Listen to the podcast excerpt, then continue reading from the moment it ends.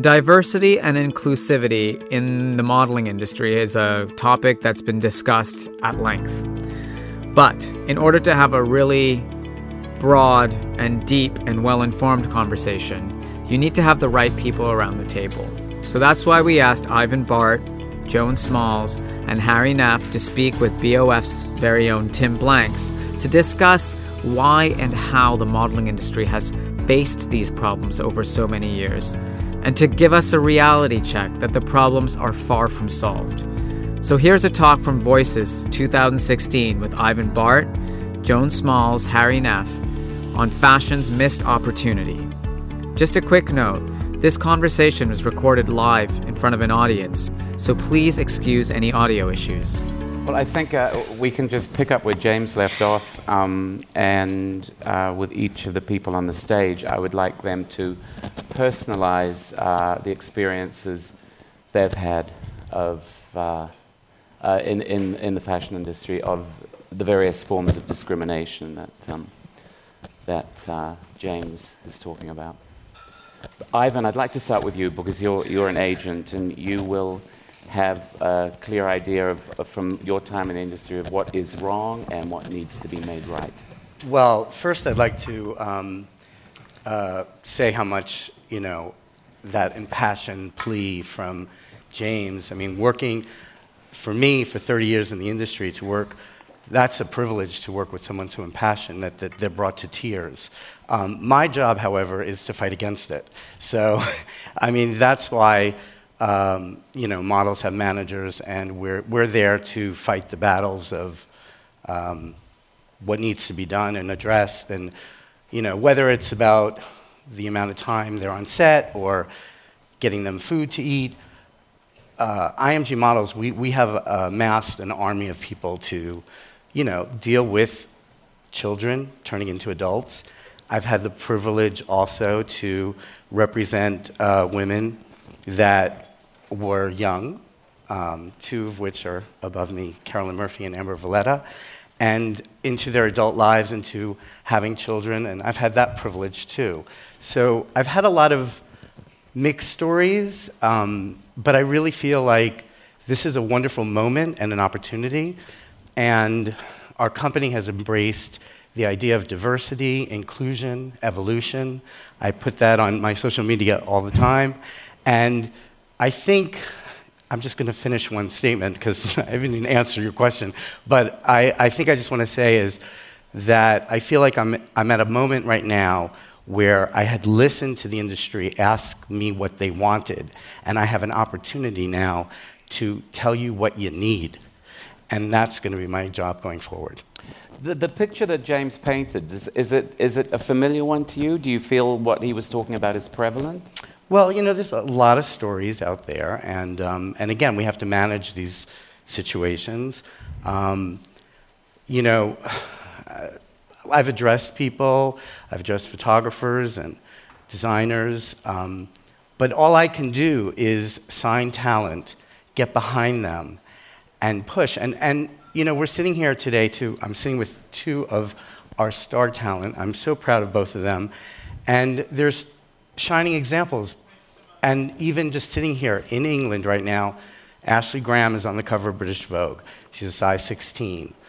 And all of this doesn't happen because they called IMG and said, Hi, we'd like to book Hari, Joan, Ashley, you name it. It was the Ashley Graham story was definitely a 36 month program of really trying to knock down the door and say, industry, please let's address size.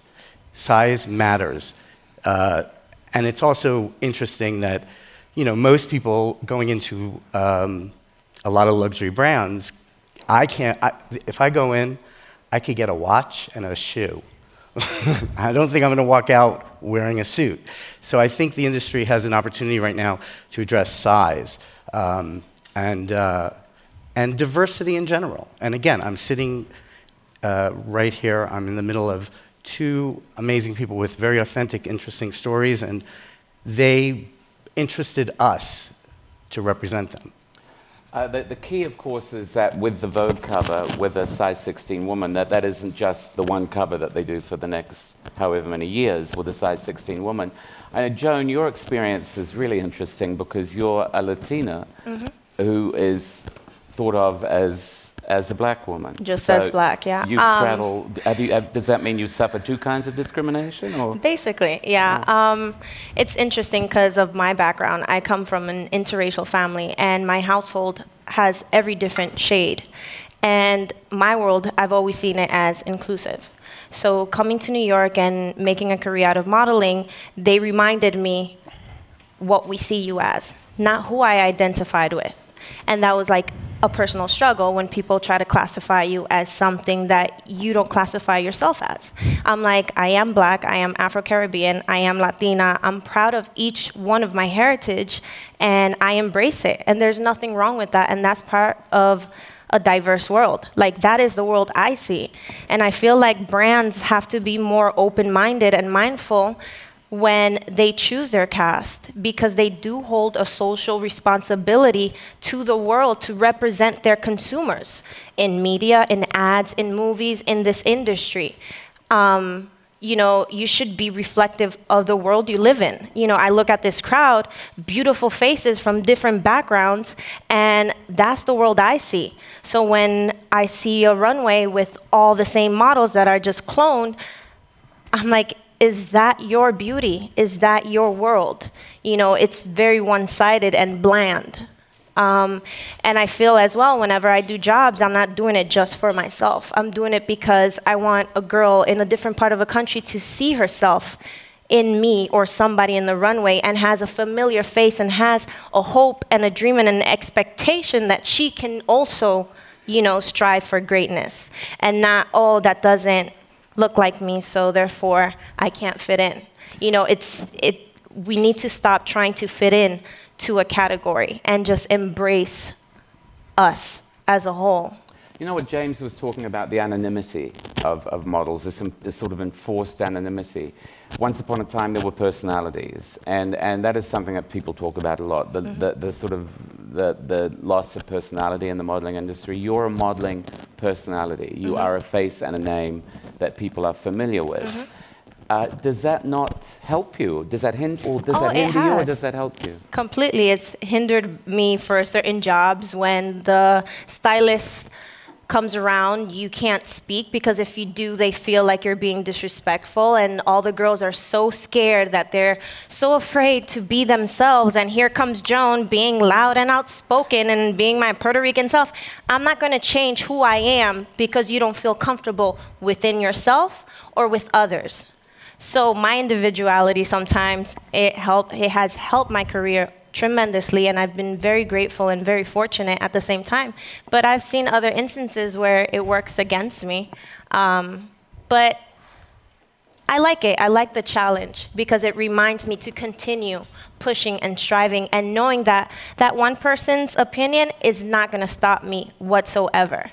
But what do you think about an industry that elevates a killjoy like that over somebody like you who comes in full of life, and suddenly you being full of life is a threat mm-hmm. to this person? I mean, and, I feel and, it's all in about a position to deny your mm-hmm. work. I mean, it's fear and control, and yeah, control. you know thank God, you know, I study psychology, so it's kind of easier for me to break people down and like understand and see, you know, their intention or like how to work within that.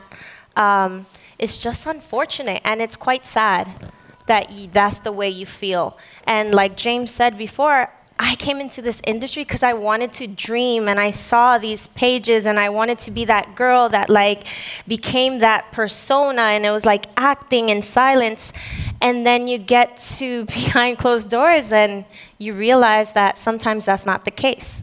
And it's quite sad at times. Um, but then there are those people that are very passionate and are willing to give you an opportunity and want to see you grow. Uh, so at the same time, we have a good balance within those people.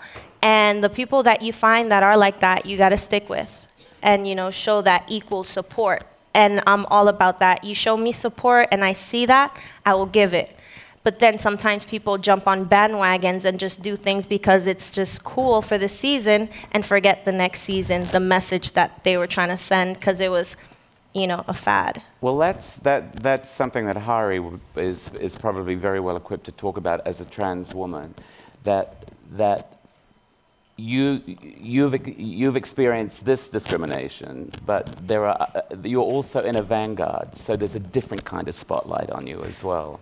Right. I, I think that as this awareness about diversity in casting has sort of entered the fore, particularly in the past couple years in regard to social justice and identity politics, there's been this subdivision of fashion bookings that has emerged, which almost fetishizes diversity, pursues diversity as an end.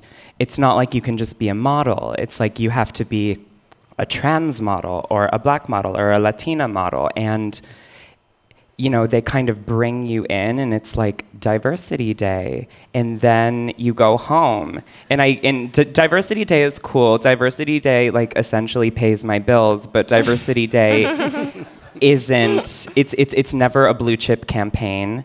It's never a contract or rarely a contract. It's ne- it's it's sometimes it's like a social media thing or it's it's just some it's never it never really bridges the gap between you know, the hyper rarefied space of a top booking and just throwing this nominal diversity in so the brand can say they did it.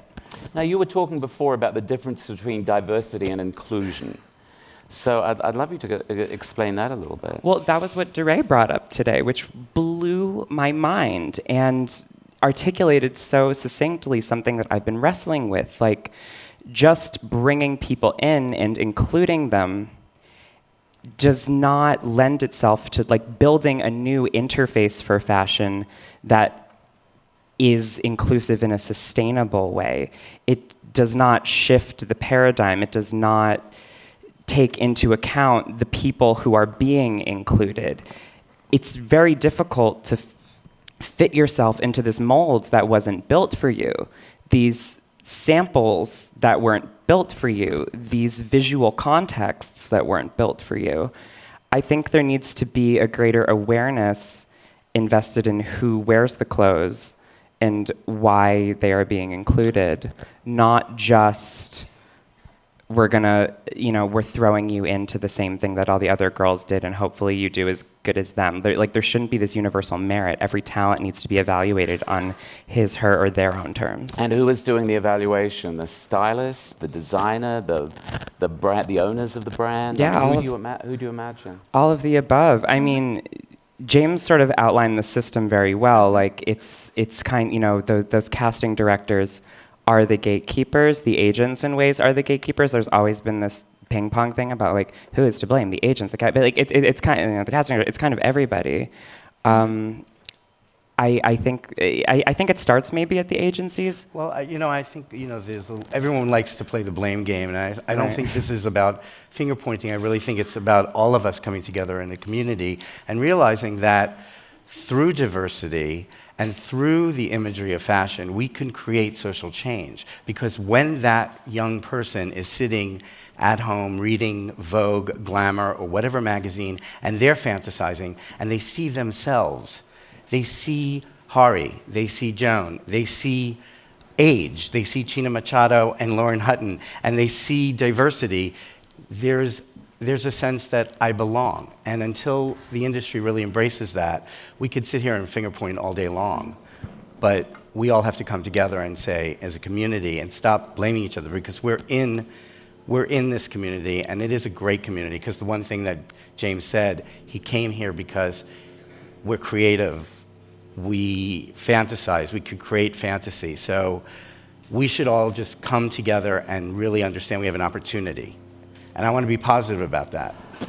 The coming together is the challenge. Mm-hmm. And, and uh, it seems to me the world is just about to enter a period where everything, all the freedoms that have been so hard won over the, over the last few decades are about to be either uh, reduced or, cur- or curtailed in some way. This, this means that as representatives of the I, I, won't even say minorities, but the groups that have been singled out for um, uh, you know, various reasons over the political discourse in the last year, in the last few years. Are, are very, they're very, they're very well they're not well represented in fashion, but they're, they're highly profiled in fashion with this diversity issue. It seems to me that, that this could be, that could be the sort of coming together that there's a, this outside threat, which usually brings people together. And it also politicizes everything. How do you feel about that, like all of you? Like, as a, as a black slash Latina, as a trans woman, and as an agent who is responsible for bringing and bringing people into the business and shaping their careers as models. How do you feel about um, the politicizing that I think is going to have to happen? I'm just going to begin and then I'll let our, my, my talent speak because they should. Um, I'm just going to say that after I got over the depression of the, um, that we're not going to have a first female president, and also what potentially could be a setback after I got over that depression, I got re energized in the fact that this is an opportunity again. And I started reading um, stuff on Coretta Scott King to never, ever take for granted that civil rights is going to be something that you can't keep working at. And so I feel also I have an opportunity as I remain in this industry to keep pushing, opening doors for others, knocking down. If they say no, you just go back again. And so I think this is going to be a great time. And I think for the millennials who might have taken for granted that, that Hillary was going to win, or you know, even that Brexit wouldn't happen, is that in order for, if you want something, you're going to have to work for it. How do you feel about, about that? Uh, this notion of, of, of actually, you were talking about being put into a position where you are a figurehead. And, and that is, that's a slightly, it's a difficult position to be in because it's, it's not necessarily something that you chose for yourself particularly. How do you, how do you see the, the future for you as a trans woman in fashion? Um, well, to, to be fair, my future in fashion is at the mercy of all of you in a way.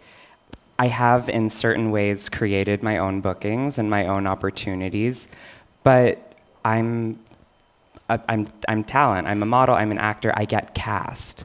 And it's been said many times today fashion is a powerful industry with a real clout in terms of informing the public what is respectable, what is beautiful, what is sexy, what is clean, what is aspirational. We have the power to do that.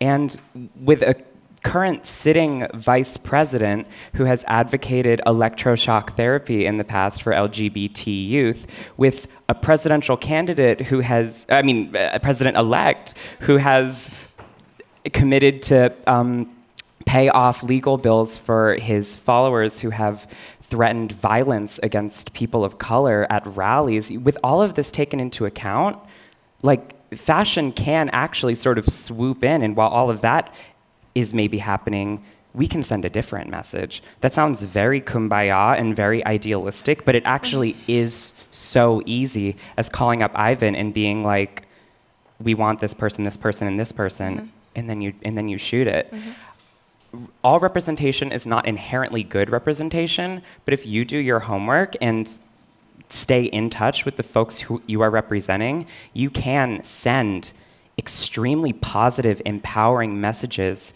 to a luxury consumer base that is waiting for you to tell them who's okay. Mm-hmm. Yep. Yeah, that's, yeah, yeah. And that's why you'll go on being such a great spokesperson. uh, Joan, what you, you, you, talked before about, about a, res, a responsibility of, of, there, are, there are so many dozens, hundreds, hundreds, thousands probably of, of girls who look at you and say, that is who I would like to be.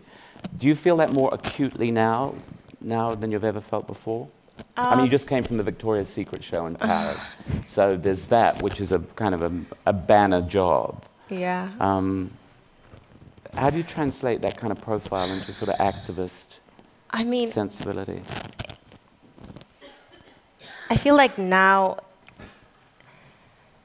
I've always had it in me. Like whenever I booked a job or booked a campaign, I wasn't only doing it because, oh, I got another job, Joan, go ahead. And my family's super proud and I can save money. It was never about that. It was also about the door that I might be leaving open for the girls behind me. Like, I remember when I started and I would be in a fashion show, I was the only non white. And I would look at the board and I would what it was like i'm happy that i'm here because i'm very grateful like you said we're at the mercy of others to book a job so i am very grateful for that opportunity but then at the same time i'm like damn i went to the casting. I saw a lot of beautiful women that fit a di- different description. Why are they not here? Why are they not being represented? They are your consumer. So why not paint that beautiful picture? And i feel like the designers is not only about doing a beautiful collection, it's about putting a positive message and making that social you know, responsibility your effort. I'm sure you have a lot on your plate, but there's so much you can do and such a huge impact with something so simple being more mindful and being more aware of what's happening in your house. And when brands cast and book a girl for. I've always had a struggle trying to get a hair campaign. It's mind boggling. I've been on options, and they dropped me the last minute, and the excuse was we were afraid to try something new. And by new, they meant we've never shot a black girl. We were talking about China, you know, a huge new market where you get moved out of the photograph when you're doing a group photograph. Oh, yeah. For campaigns, it's like, okay, so Joan will do this region, but then in the group shot, Joan, you are excluded because you don't sell, you don't fit in that quota. It's not. It, it is so sad that it becomes about numbers instead of about human and your identity, about sales you know, like where do we come? Where is that human contact, that touch, that emotion? It's gone. You know, it's just mind boggling at times. And, you know, when James was speaking, it touched me so much because he's so passionate. And we've had many conversations about the same subject. And you see, we take one step forward, two steps back. And it's a conversation that's going to continue. I want to get to a point where it's not a conversation yeah. anymore yeah. and it's the norm. That we yeah. don't have to start talking about it. You're like, oh, it's, you know, okay, so what? You know, and that it's not just for fashion and to make a statement. Ivan, do you think and that day could come? Well, you know, I think um, with social media and the internet, I mean, we are a global community. I'm actually looking at this beautiful audience too. It is the most diverse, mm-hmm. fabulous looking audience. And, and I, and I want to say some good news too, because yes, let's, let's call out on the good news on Victoria's Secret or Estee Lauder, who you've been the spokesperson for. And, you know, like uh, every, every Monday, WME has a, um, a staff meeting, and I, I, wanted to talk about Victoria's Secret, and we had 18 models in that show, and I, we had the headshots up and I looked at this wonderful mosaic. And I have to say that whatever you think about the brand or whatever ideas you have, that cast was one of the most diverse, fantastic casts. Um, uh, and, and, and that's something that's, that's a good thing. That's a very good thing. And, they, and they, they were all women that had great personalities, and they all owned the runway, and, they, and it, it kind of brought us back to a time when, when models had that voice. And um, so it was a great show and that's a good thing. Does that feel rare? Does, does that feel rare, or does that feel like a glimpse of the future? I hope it's a glimpse of the future, and like I said, as I'm still around, I'm going to make it that way, and I'm also going to address age and uh, gender because I think there's a great opportunity for men right now to be real men, and uh, for you know gender fluidity, for size. I really think that this is a great opportunity when I hear the industry say we're not making money. Offer more sizes. If we have size diversity, you might make some money. Do you have a last word, Hari? I'm just so happy to be here. Voices is a completely different kind of fashion industry gathering, bringing together the movers, shakers, and trailblazers of fashion and uniting them with the big thinkers, entrepreneurs, and inspiring people who are shaping the wider world. Through a program of provocative talks, interactive discussions, and unforgettable activities, Voices sparks new ideas and solves real world challenges by connecting fashion industry leaders and entrepreneurs with visionaries from fields as diverse as science, technology, health and wellness, food, film, politics, the arts, philosophy, and philanthropy. Before we start, Voices will be happening again in December 2017. If you like this talk, please do save the date and look out for more information at businessoffashion.com slash voices for more details. Thanks for listening to the Business of Fashion podcast. If you like what you hear, please give us a rating and subscribe today